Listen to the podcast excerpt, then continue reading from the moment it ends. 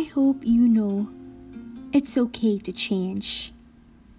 It's okay to be someone you are not used to being because of how enlightened you've become.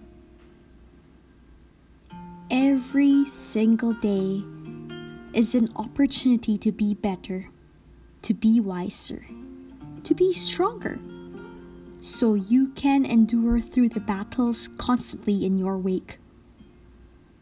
So, do not be afraid to change. Starting from scratch is a gift, even though it may be difficult to tread.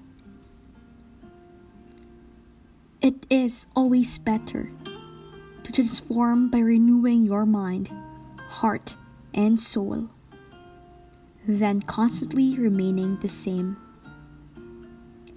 It's okay to change. By Rose Thorns.